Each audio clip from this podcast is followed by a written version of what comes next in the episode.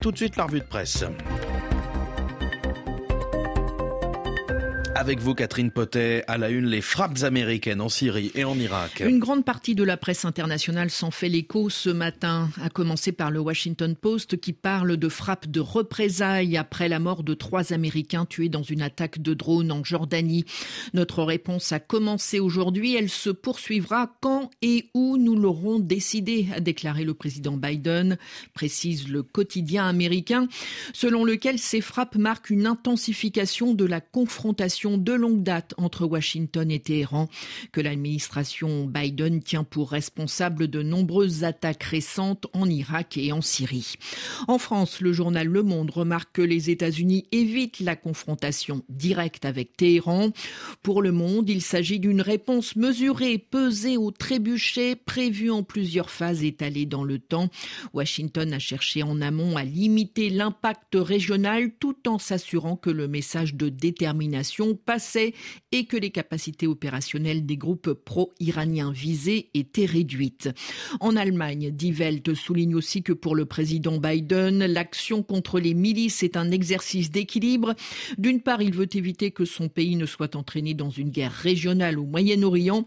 D'autre part, il veut faire preuve de fermeté et mettre un terme aux attaques. Ces frappes se déroulent sur fond de guerre à Gaza, une guerre que huit cents fonctionnaires américains et européens désapprouvent approuve ouvertement. huit cents responsables aux États-Unis et en Europe signent une lettre publiée par le New York Times, une lettre protestant contre la politique israélienne.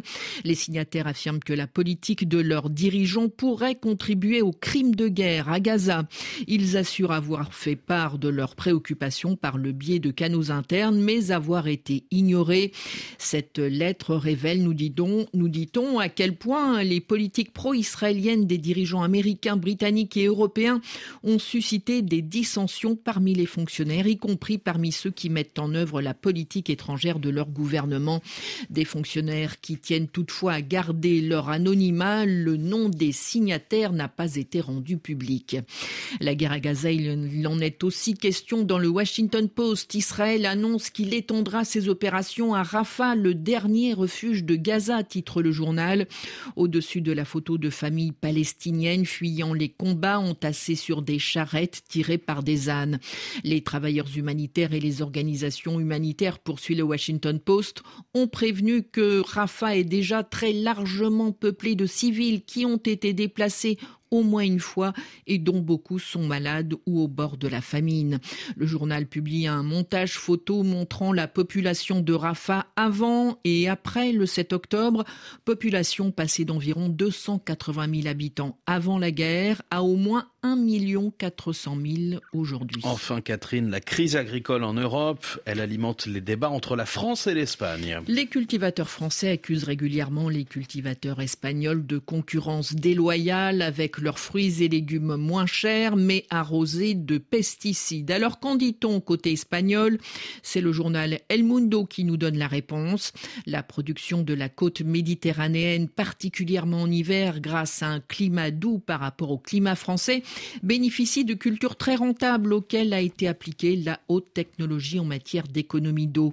Ainsi, les prix de nos produits sont très compétitifs, alors qu'en France, on lutte en hiver contre les maladies qui se multiplient dans les sols humides, poursuit El Mundo. De plus, l'Espagne bénéficie aussi d'un terrain fertile. Enfin, coup de grâce, cinquante pour cent des exportations de fruits et légumes qui arrivent en France viennent du Maroc, affirme le journal. Autant dire que l'heure n'est pas à l'apaisement sur le prix des tomates et des fraises de chaque côté des Pyrénées. Catherine Potet, merci beaucoup. On vous retrouve demain pour faire le tour des hebdomadaires et des magazines en France.